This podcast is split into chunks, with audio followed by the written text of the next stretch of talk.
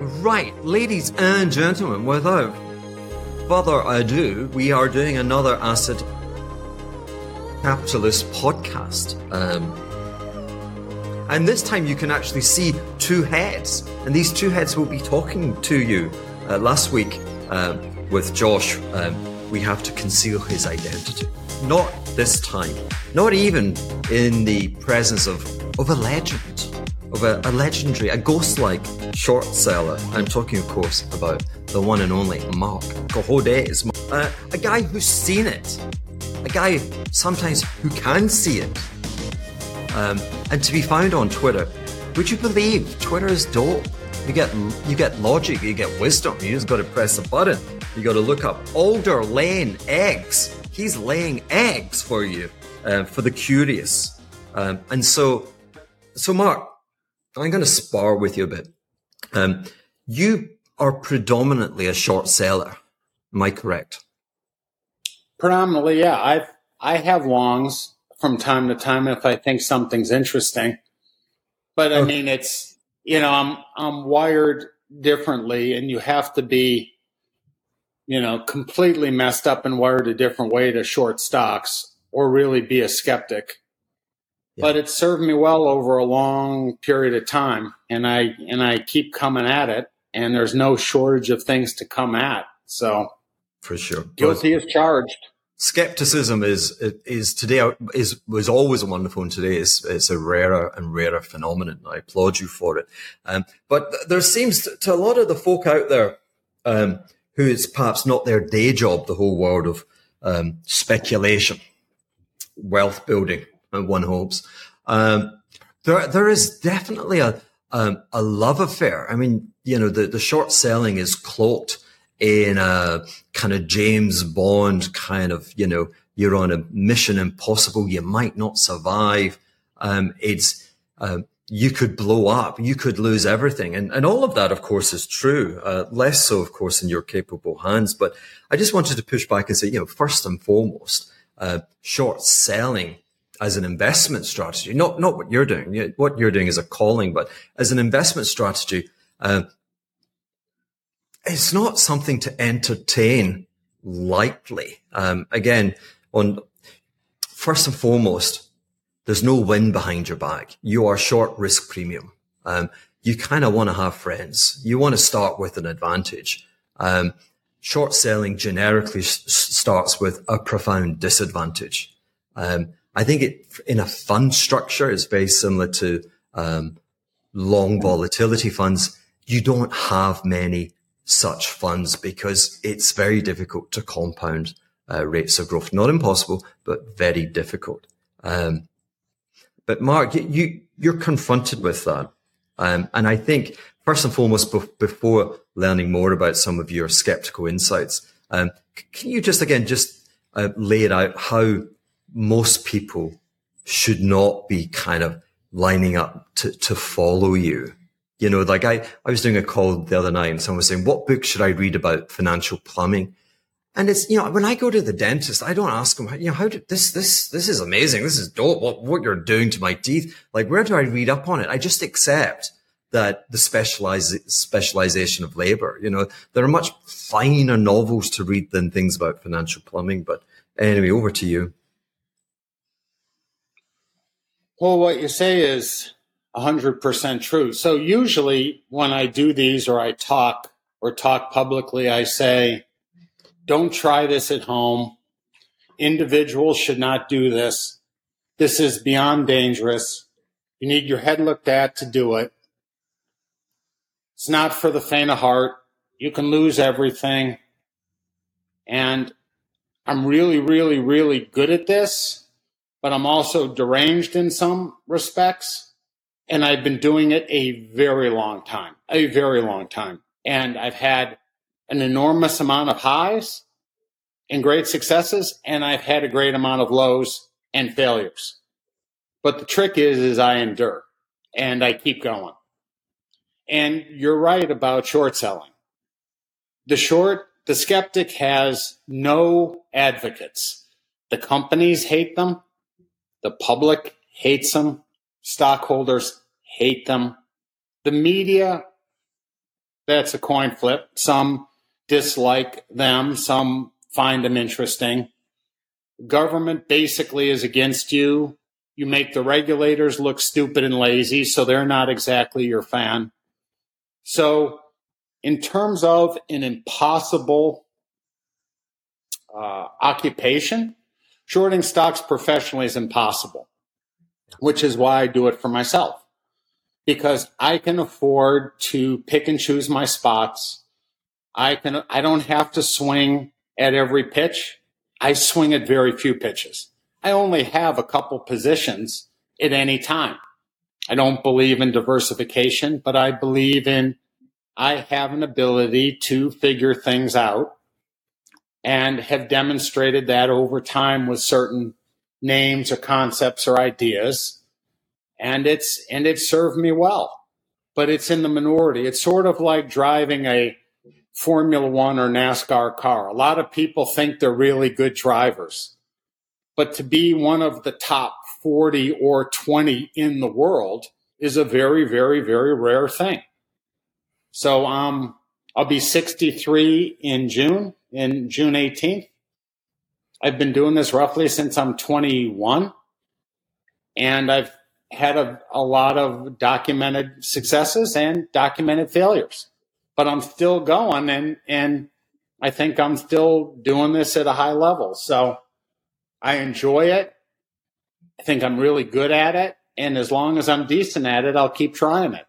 But I do know there comes a point in time where between the danger and or losing your mind or not being as sharp as I am today will happen. So I'll be done, but I'm enjoying the, the later innings of this. And it's, uh, it's fun. I get, I get a kick and so do you out of exposing some of the insanity in the world. And you call yourself the, the acid capitalist you know, I think some people are, are, are walking around so doped up with LSD, they don't know up from down. And it's, it's, if people truly knew how fucked up and broken things really were, they, they would be nowhere near the casino. so I'm not afraid to, I'm not, I'm not afraid to speak out. I think when you reach a certain age and you've done it long enough, you know, it's not money. I have plenty of money it's about it's about how fucked up things really are and they deserve to be exposed is one way of talking about it but just brought to the public light about this isn't a game. It's actually really serious stuff but things are really beyond fucked up. I mean beyond to the highest order. Mm. so there's guys like you and myself, a couple other free thinkers. You know, you have the Grant Williams and the Fleckensteins of the world who who speak out, but we're so in the minority right now. It's it's almost popular because we're such in the we're so in the minority.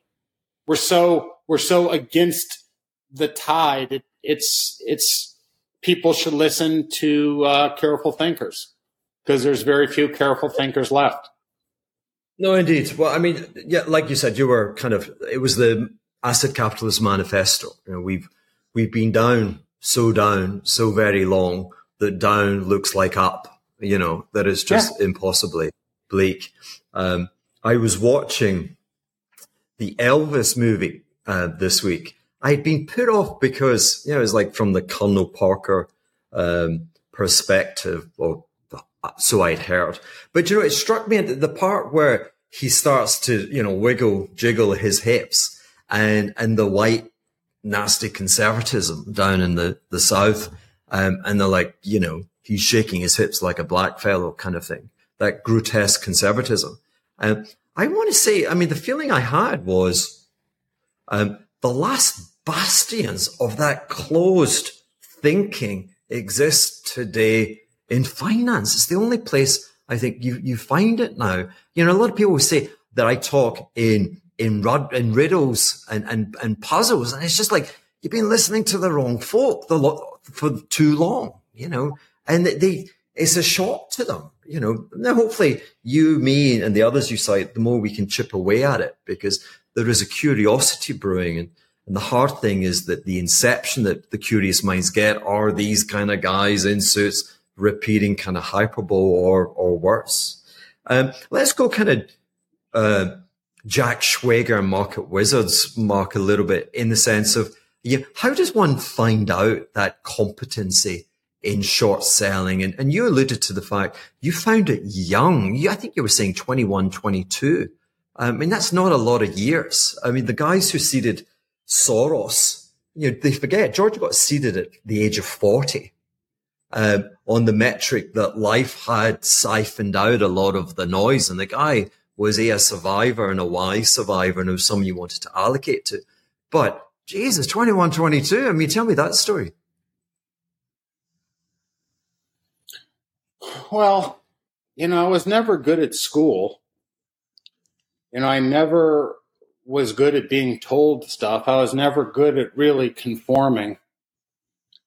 And, you know, when I worked my first job at the Northern Trust in Chicago, I actually worked for a bank, but it was 82.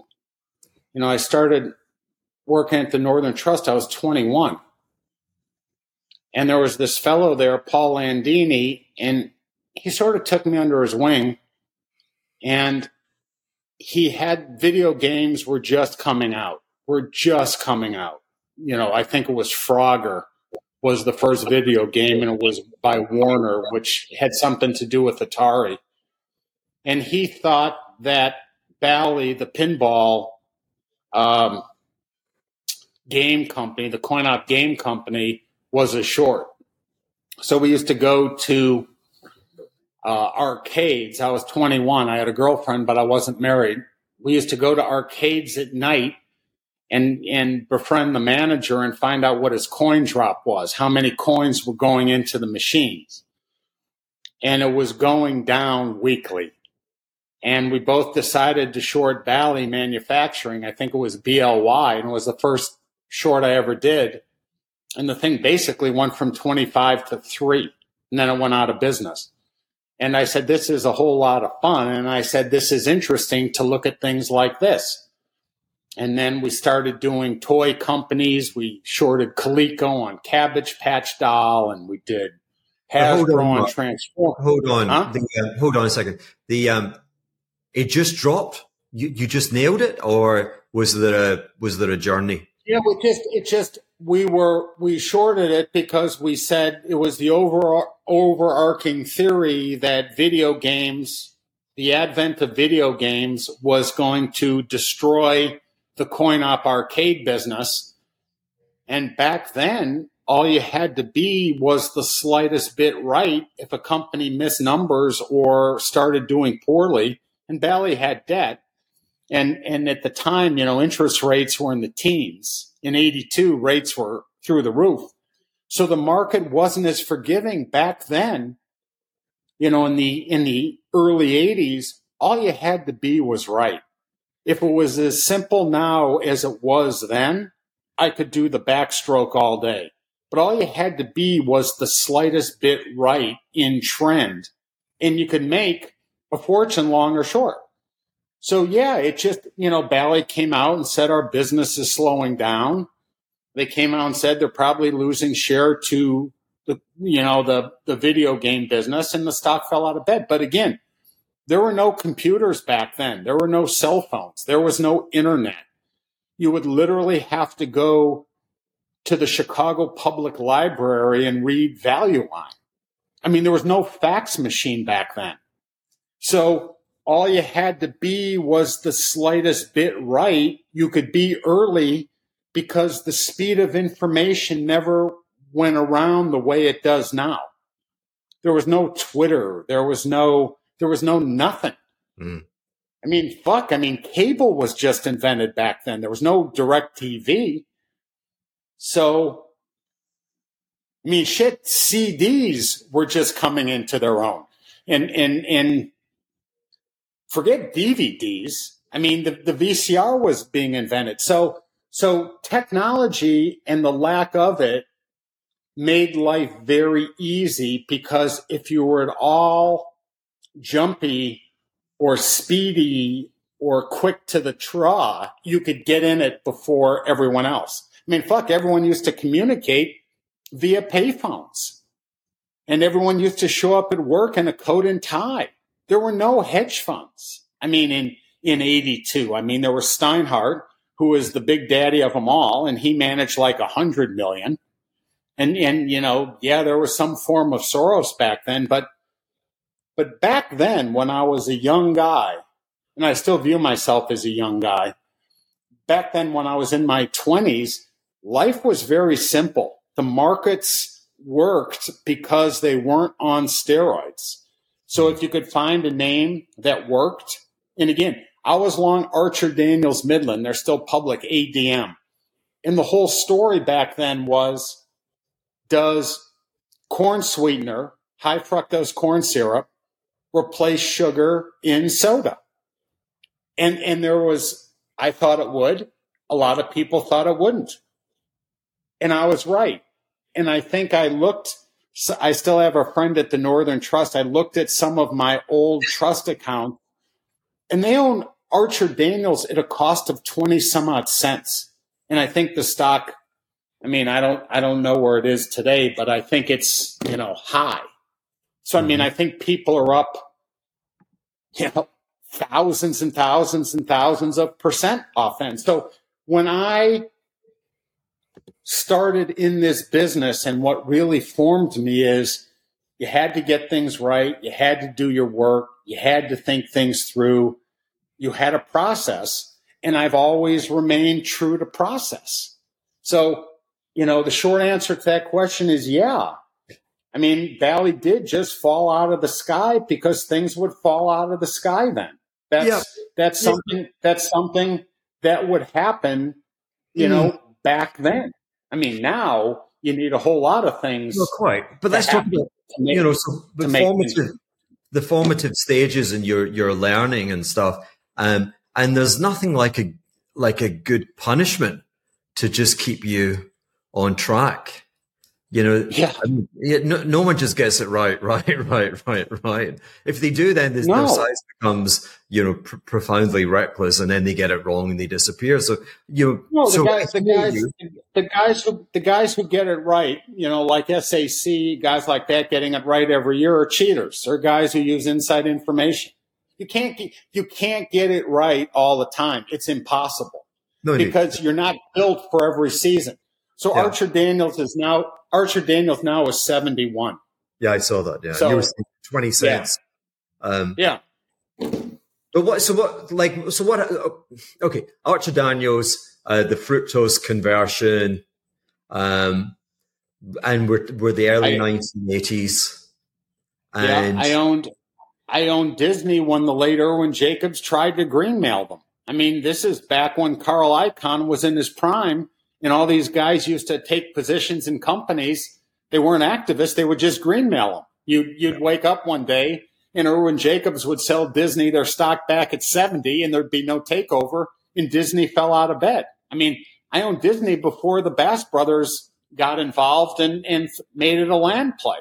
So, mm-hmm. so back in the 80s, you know, when rates were high, and I know what high rates are about, and I know what inflation's about because I I lived it. I tried to get a job back then, and I was lucky to get a job. You know, times were just different. I mean, now there's so much money floating around. There's so much money and so much incentive to get your stock up or your vehicle up or some crypto scam ass coin up people have lost sense of how things really should work and used to work, which is why I say things are broken. I mean, broken beyond belief. No, and, you know, and, and they call me a boomer and they say things like that. And I don't take offense to it, but I have done this through all season. I have, I have seen it just about it all.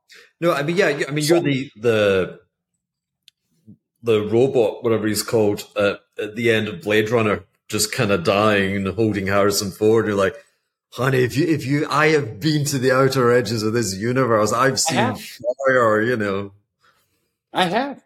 You have indeed, and, but, I'm, and, I'm, and I'm, yeah, and you're still going strong, which is all credit to you. But uh, tell me, because I'm still trying to get the measure of the man, so to speak. Um, so, uh, so so far, uh, clever, curious insights, uh, and being able to to see where there was an accepted belief system and it was failing. Okay. Um, we haven't said anything about the construction of the trade, but beforehand, um, was there another formative example where um, it was early on and it didn't go your way and there was a big takeaway for you which kind of shaped and formed who, who you are before us today? Well, yeah. So, I mean, let's, let's, you know, pre that, I I was horrible at school. I used to ditch school. I used to be a runner on the Midwest Options Exchange when I was in school. I mean, this is, again, this is pre computer. This is when orders used to come in through a tube, right? And you take the order from the tube and literally run it to the market maker. So I was always interested in this kind of stuff and I made some money I think I had like 30 grand. I made like 30 grand through various trades, you know, specifically gold when I was young. And I used to trade gold stocks and gold options, ASA and Homestake, because I worked on the, I worked as a runner on this exchange. So like in 76, 7, 8, I had like 30 grand, which was a shit ton full of money back then especially for, for a young guy. And I thought this stock data access systems was great. And I must have put half or three quarters of my money in this thing. And it turned out to be a complete fraud, total fraud. And I lost all my money I had in that stock, and I had all my pals in that stock. And there was no worse feeling than of losing people you like money than that than that situation. It made me like sick to my stomach. Mm. And even though I was shitty at school, I said to myself, if I'm ever going to be anything in this business, I have to do a lot better than this. This is like unacceptable. What was it? Because again, I wasn't good at you know, huh? because what was it with the story? Because that's that's a, a shocker. You know, the I was you know, you're you're the logic guy. You're the guy that doesn't get kind of sucked into the narrative. And here's an example. It's Why the guy, it's so the guy who doesn't. It's the guy. Who, it's the guy who doesn't get sucked in in the professional sense. But you said like, what helped form me? Well, that helped form me because I got my fucking ass kicked at a young age, and I pissed away. What was the hook? What do you mean? What was the hook? Like, how did they they they they range you in? Like, how oh they, yeah, how did they how did they how did they do it? You fell you know, in computers, love. Computers were just coming out at that point in time, and they were in the computer leasing business. And I didn't realize the scam and the traps of that business, and they were growing really fast, as were some others. And I thought this was the next big thing, and and I didn't know that that of frauds back in that era. I didn't think people would get conned in that era. I was just a kid. I mean, I was just, I was just a kid. I mean, I was still in high school on, on this kind of crap and I didn't know better. I mean, I know a fuck of a lot better at age 21 and up, but I was in my teens, right? I'm now a badass and I'm in my sixties. So, you know, you said what got you, that data access left a, left a mark that, that I will never forget. And, and the sickening feeling. I mean, the reason I'm sure not in the fun business anymore, but the thing that really, that bothers me and I'm, why I tell people, you know, do your own thing. I hate being responsible for investments to others. I mean, when they're successful, I give everyone their own credit and I say, well done, well done. But if it doesn't work, even though it's not per se my fault, I feel absolutely sick. Yeah. I mean, I'm pals with the collective soul guys and they're, they're a rock group and I had them in overstock or I told them I liked overstock and the thing went from 14 to three. I could basically like not even look at them straight in the face. And at five, they said, is this going to go out of business? I said, no, they got five in cash and no debt. But the thing did go from three to 130. And I told them to all get the fuck out. And they bought houses and did shit with the proceeds. But boy, when it was three, I couldn't even look at them straight in the face. I felt so sick. And that's when I was in my, my fifties. So to me, losing people hard earned money, I, I hate it. I can't stand it. I hate losing. I hate it. But if I lose for myself, I can swallow it. I hate losing for others. I hate it. And, but how do you marry you that? Know, I, how do you marry that in the sense that I imagine you've you've got positions, risk positions now, and I imagine that you're vocal with that, and so you do take on the ire of, you know, I mean, like again, message to the folks watching this: if you've got risk, you have to own it. You have to be the architect of your success, and you've got to own your fucking failures, right? Ladies and gentlemen, this is the point where the 30 minute break and we go like this is Chin Chin. Um, Chin Chin is a friend's dog. I'm feeling lonely. Um, I so hope more of you can join us on the other side of the break. Become a Patreon member. Um, the John Galt members, I've spent this week having one on one calls up here in the Acid Capitalist headquarters. Um, you're going to hear a lot more from Marc. Marc's going to take us through the rudimentaries. The rudimentaries. Is there anything rudimentary? What do you think, Ginger? Um, with regard to short selling. Um, and we're going to put some charts on it. Um, I'd love you to join that journey. But for all of you, thank you for watching even the, the briefest interlude and tune in again next week. Thanks, guys.